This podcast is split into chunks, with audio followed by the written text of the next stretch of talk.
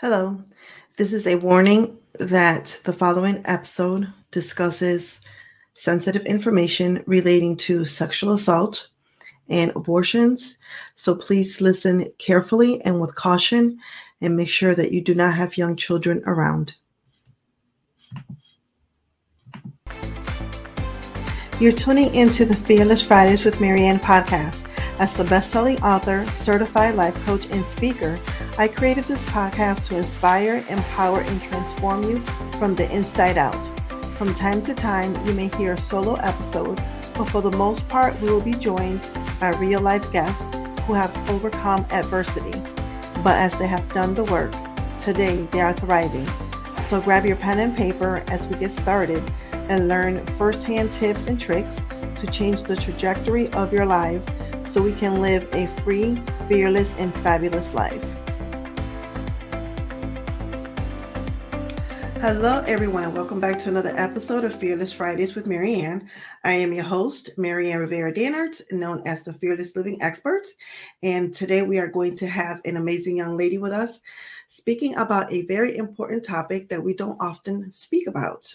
So let's bring her on. Hello, how are you? Hey, girlfriend. I'm good. Hi. How are you? good, good, good. Thank you. So let's get started. Tell us your name and a little bit about yourself.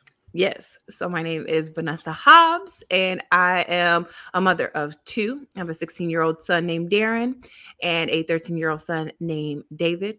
And um, yeah, you know, I'm not really good about talking about myself, but uh, I am a, I don't know.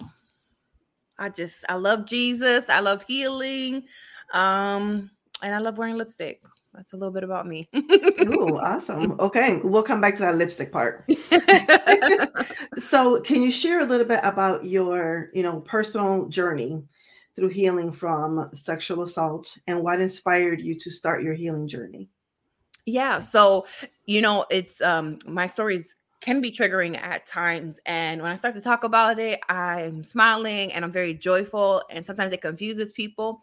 And mm-hmm. it's really because of the liberty that I've um, experienced uh, through you know processing all of my grief and my pain and so um i have been raped um, and it was by way of incest so it was a sibling of mine um and i also have been molested uh, by several people and uh, I was sexually assaulted in church. So that's kind of like a summary of mm. uh, some of my offenses. I also had um, parents that were addicted. And so when you have those moments, it's easy for somebody to kind of sweep in and um, do things that wouldn't be done if there were parents that were very present. But um, unfortunately, due to my parents' addiction, it just left a lot of room for people to kind of come in and do some pretty horrible things. And so, you know, when you talk about rape, a lot of people think about it um, in many different ways. So, you know, they were in college and maybe they drank a little bit too much and somebody took advantage of them. But for me, the case was, hey, let's play a game.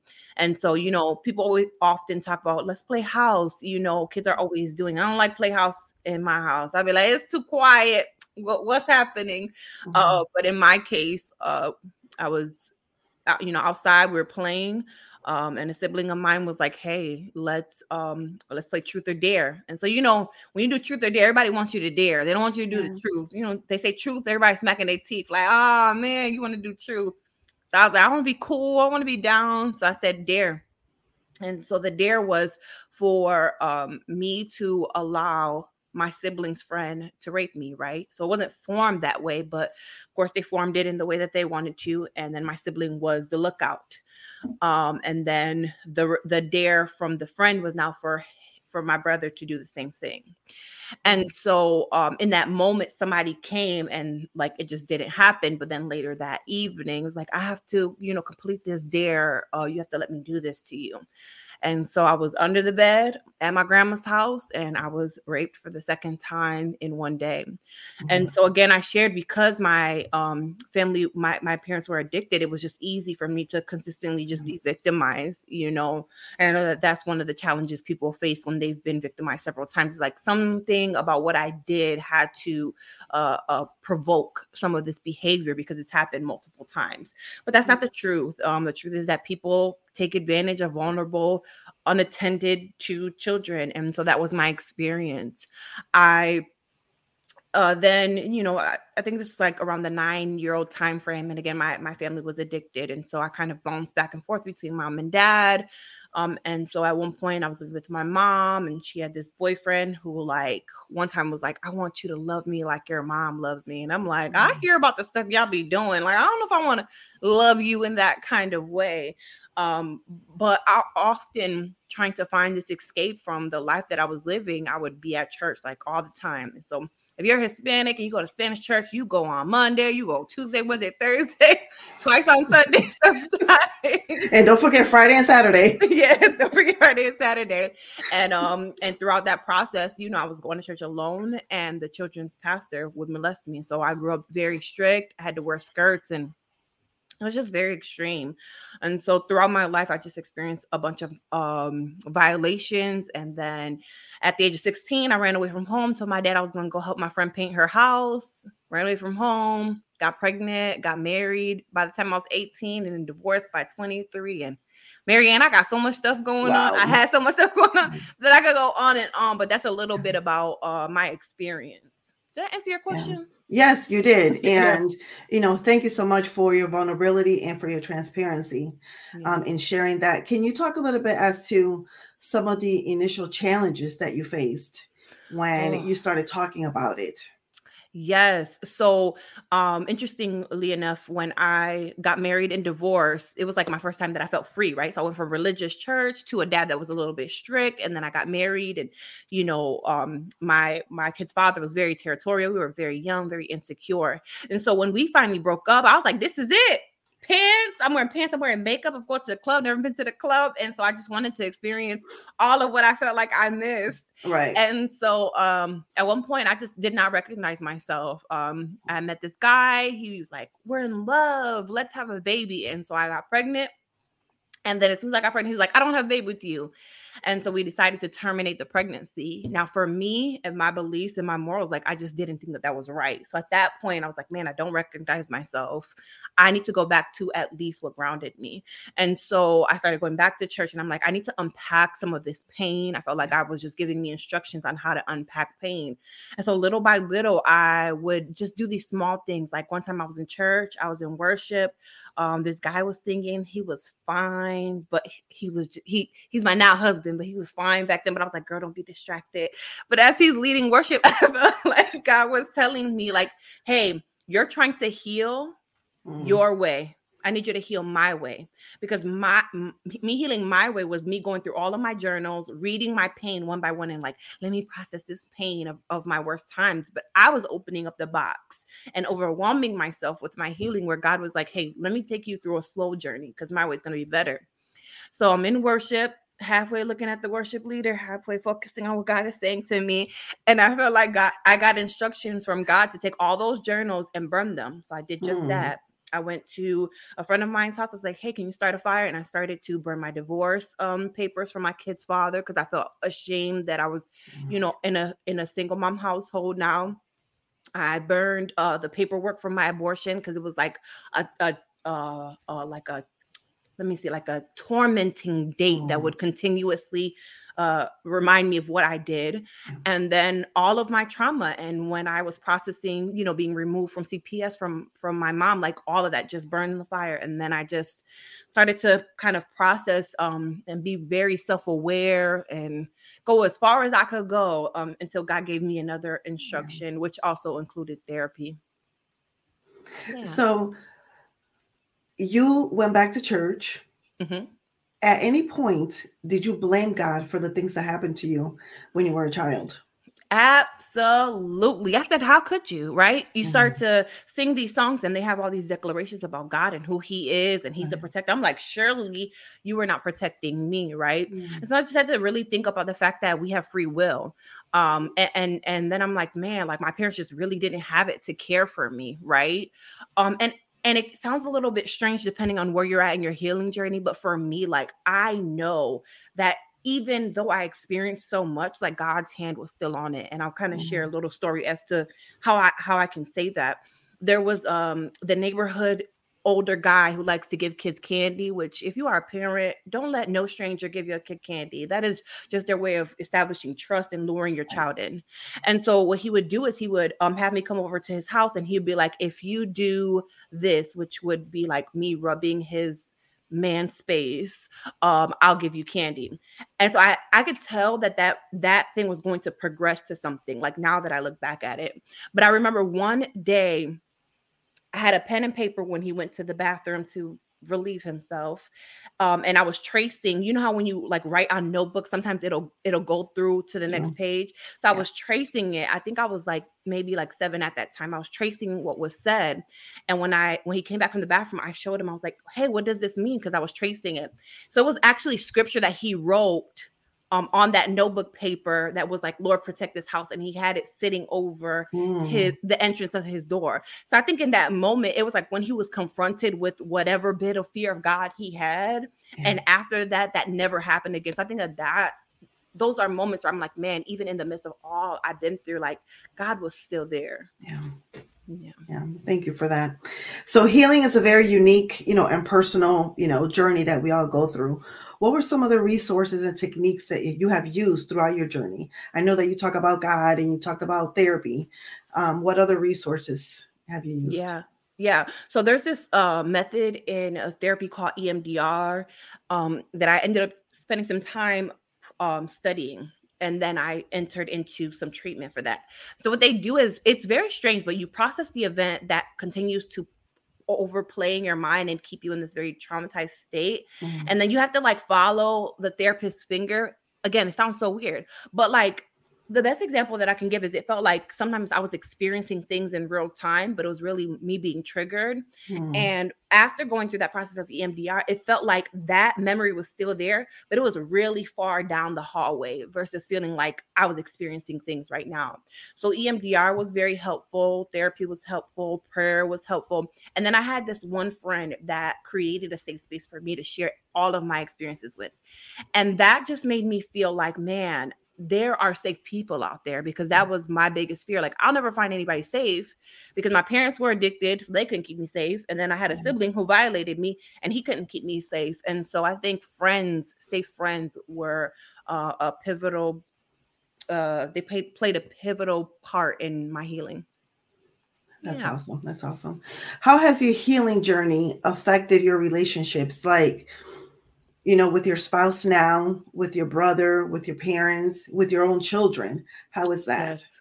Yeah, that's a really good question. So, unfortunately, I still don't have a very close relationship with my mom. Um, and you know, I think that sometimes when you when I went through my healing journey, um, and went through a process of forgiving my my my parents, I realized that um, sexual assault went back like three and four generations. So incest in my family went that far back. Mm-hmm. So sometimes when you are healing from your experience and you try to process that with people who are also traumatized generationally, they they can't process that. And so you know we're not super connected. But I remember um one day you know feeling like i needed to tell my dad all of my experience um and it was because a sibling of mine had also been violated by that same sibling and he wasn't believed for multiple reasons but i'm like i have to tell my truth in order for my brother to also be believed. Oh, and so i told my dad and in that moment he was just so mute.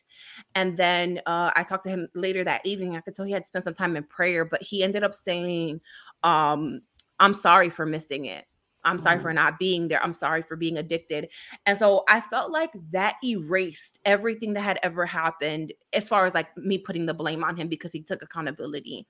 As far as my kids, I think as I've progressed in my healing, um, I have learned to let go a little bit. So it's like, nope, stay close. Can't go to no friend's house. Can't spend the night. Can't, can't, can't, can't, can't. Yeah.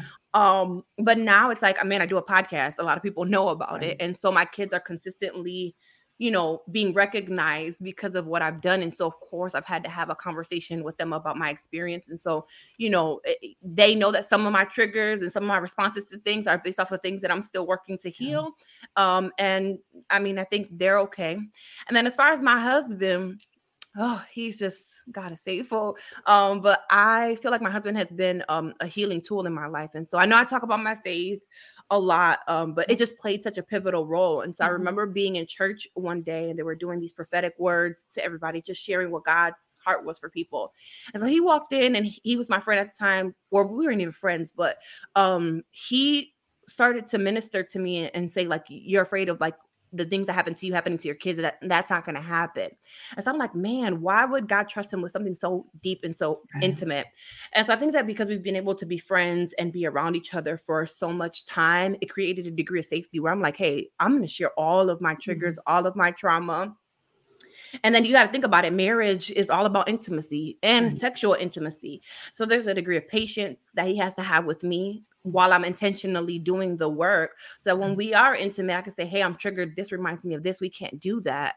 And, you know, gratefully because we had marriage counseling and I was still in therapy, like I was able to process all of that. So it's like he's enjoying all of the benefits now of my healing. I love that. I love that. So, you know, a lot of survivors find comfort in healing in creative outlets. Mm-hmm. So you mentioned your podcast. So tell us a little bit about your podcast, what the inspiration behind it is, and who does it serve? Yeah, so I think that has been my outlet, right? So I'm like, I think one of um what I hated the most about my experience was like, man, I really feel like I'm by myself. And nobody talks about this, but then I would have little conversations here and there, and all these people had experienced the same thing. And I'm like, why is nobody talking about this out loud? And so I was thinking about blogging one time and posted it on social media, right? And um my my producer, his name is Miguel Lebron, he was like, Well, why don't you just do a podcast? I'm like, I can't do no podcast. He's like, Well, how about you just provide the content and I'll do everything else? And so I was like, mm, we'll try this out. Wait, wait, pause, rewind.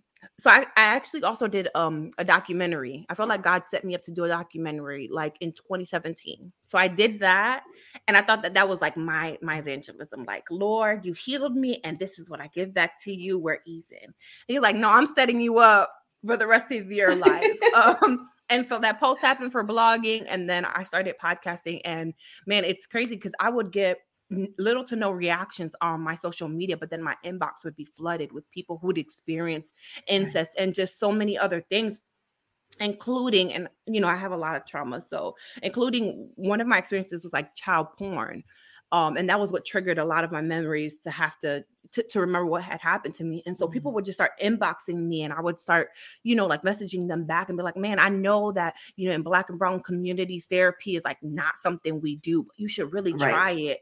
And I would talk about mm-hmm. therapy, and I and so for me, it's just like I just don't want a girl or a guy, because it happens to men as well, to ever feel alone in this.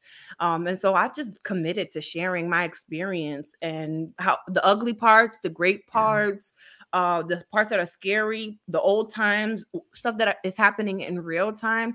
Because it's like, mm, I mean, I don't know. I just feel like the truth really does set you free. So, yeah, yeah that's so true. And you know, you mentioned you mentioned earlier about you know the sexual assault and things like that happening generations back mm-hmm. and it is so true that black and brown hispanic community don't talk about those things and when you open up to one person then you start finding out and it's like why didn't you say something then mm-hmm. have you experienced that yes um yeah i mean i uh was at a conference a few months ago and someone that I had interacted with on social media came up to me. She was like, Man, I was listening to your podcast one day and it triggered a memory for me.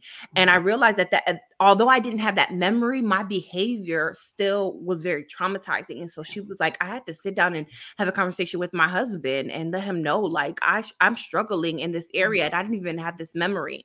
Or even sometimes there's a degree of liberty I have, right? So it's like, man, I was sexually assaulted. I made very poor decisions everybody has an outlet when they have been traumatized. Some some people become alcoholics, some people drink. For me, it was like I just want to feel loved. I want to feel wanted. And so I found myself sleeping with people to find validation. So it's like, right. you know, I would share that and and and um people would have those same responses, like those same behaviors to their trauma. And I guess my confession in ways just gave them that liberty to share. Um, and so people often reach out to me um I had a hoodie one time that just like blew up and everybody was wearing it. And it was just, it was just crazy how many people are recognizing me. And it's not because of me, because I promise mm. you, absent of Jesus, I would be in a straitjacket right now. Um, but I'm always blown away by the people who have heard my story and have felt encouraged and have had the courage to heal themselves because it's like I'm not sharing this for fun, y'all. Like right. we need to heal. So yeah, yeah, that's so true. You didn't say the name of your podcast and why that name. Yes. So it's called The Voice of Tamar. Um, and so in Second Samuel 13 in the Bible, it talks about David's um, daughter being raped by her sibling. Um, so it says that when she um he, he you know he, he said he lured her in and said, Come in, let me, you know, I need you to cook me food. I'm feeling sick. Like my beloved sister, like come. And then once she came to serve him the food, he yanked her up, he raped her, and then he just kicked her out of the house like nothing. So you went from being my love, my dear sister, to some random person I'm going to kick out. And so at the end of that scripture, it talks about how she just walked off and she was just mm-hmm. crying. Um, and then uh, other scriptures talk about like women being sexually assaulted and like nobody hears them. So I'm like, well, maybe I need to give them a voice, and then hopefully my voice will empower other voices to cry out too and not have a story with without a happy ending. So that's why I called it the voice of Tamar. I love that. Yeah. So self care is very important in our healing journey. How do you take care of Vanessa? Yes. Um, so I've recently picked up a hobby of photography. So now I'm just taking pictures of ducks and just random things, and my husband, when he'll let me.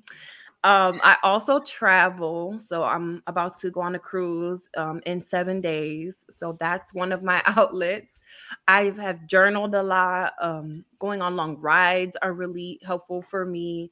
Um, and sometimes just being like binge watching TV and kind of taking a break from some of the healing journey because sometimes we're in a rush. Mm-hmm. Um, eh, but God really has this like layered approach. We got to peel it back one layer at a time. So sometimes it's okay to just take a break and process what you've just processed before going on another lap for healing.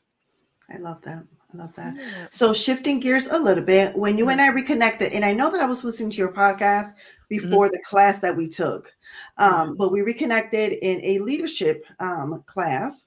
Mm-hmm. So tell us, what's your experience in leadership, and how?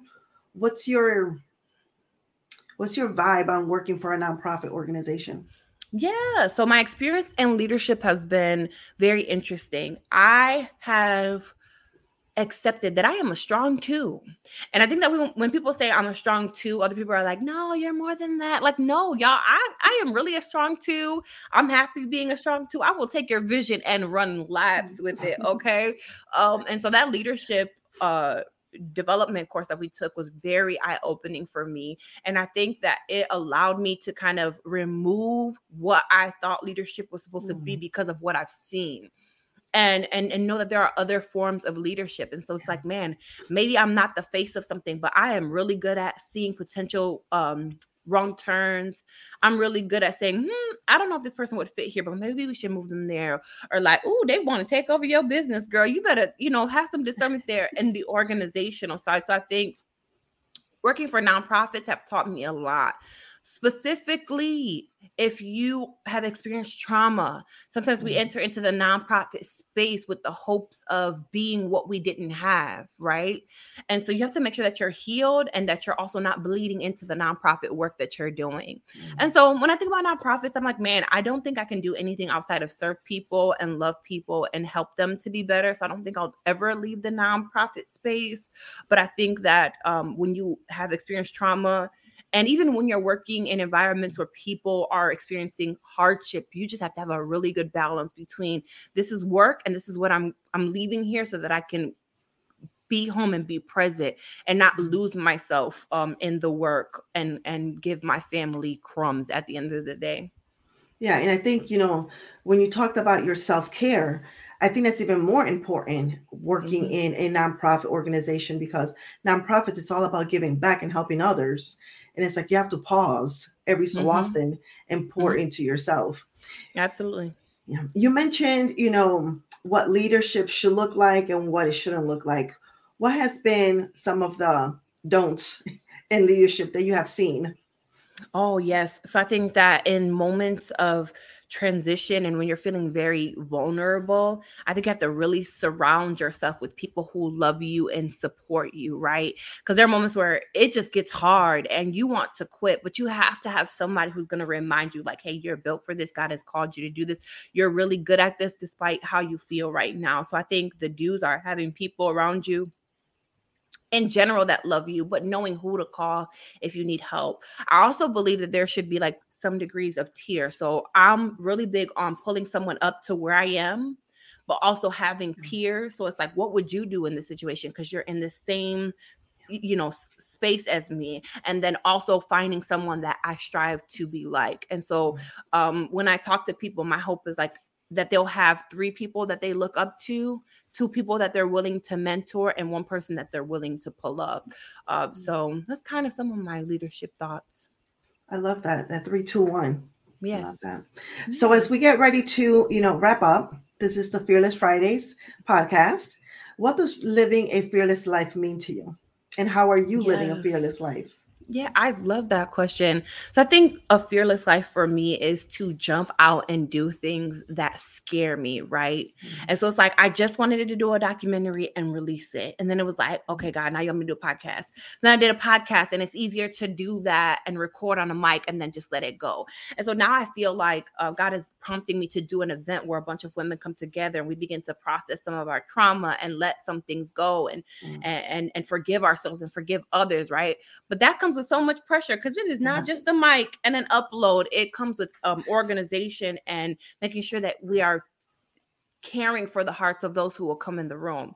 And so I think for me, it's just like, man, I'm going to do it, even though I'm unsure. If I know that God is with me, if I know that I'm going to put in the work, even if it scares me, I'm just going to jump out and give it um all that I have. So do it scared.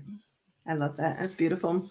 So my last question, mm-hmm. if someone that is listening to us or seeing us, you know, later on has experienced, you know, sexual assault, what advice and guidance would you give to them? Yes, I think finding one person that you can trust to share your experience with is so pivotal. Keeping that stuff locked in, like it does help like health related things to you. So finding one person to talk to about your experience is really important, a safe person. And sometimes it's not people who were connected to the story. You have to mm. kind of get a third party involved. Um, and if you're like, man, I don't know if I trust a regular person, it's like do a therapist because who's about to spend thousands of dollars to go to college and lose their degree because they didn't know how to shut their lips. Um, also find books that will help you. So the Body Keeps Score is a really good book. Um, My Sexual Healing Journey is a really good book. So I've been the kind of person who will resource myself to um see like, oh man, some of my behaviors, though I thought they were normal, are really mm-hmm. connected to my trauma. And I think that you can find that in books. Um, and also journaling, journaling, processing your pain, um, releasing things, forgiving people, even if they're not sorry, um, are things that I think are extremely important if you are going to heal and heal well. I love that. Any last parting words or anything that you would like to mention or talk about that we haven't discussed? Yeah, I mean, I think that healing is just a journey, such a journey, right? And when I share my experience, it's so layered, right? It's a layered thing. Not only was I sexually assaulted, but I was also um it was incest it was child porn you know i had drug addicted parents my my brother was murdered 3 years ago like that's so much mm-hmm. and it takes time to heal and so i think my the last thing that i would say to anybody who is going to start a journey or who is in one like pace yourself and give yourself grace. It is going to take time for you to unpack years and years and years and years of trauma, but I promise you, it sounds scary at the beginning, but it's really, it reminds me of the Wizard of Oz, where it's like, you think Oz is like this really big, scary person, but he's like a chihuahua mm-hmm. in the back of a, mm-hmm. of a mic. And so it's like, healing can sound so scary, but if you mm-hmm. get closer to that pain, you'll realize that even though it hurts, it's not as big as you thought um, it would be. So just be patient with yourself and just have the courage to start um, peeling back that hurt one layer at a time. I love that. Yeah. Thank you so much for being with us today, Vanessa. Thank you for having me. You're welcome. Thank you so much for listening to the Fearless Fridays with Maryann podcast. Make sure to stay connected with us, and you can find us on Facebook at MRD Empowerment Solutions or on Instagram as Maryann Rivera Dannert. You can also visit our website at maryannrivera.com. As always, you are fearless, you are fabulous, you are a priority, and you matter.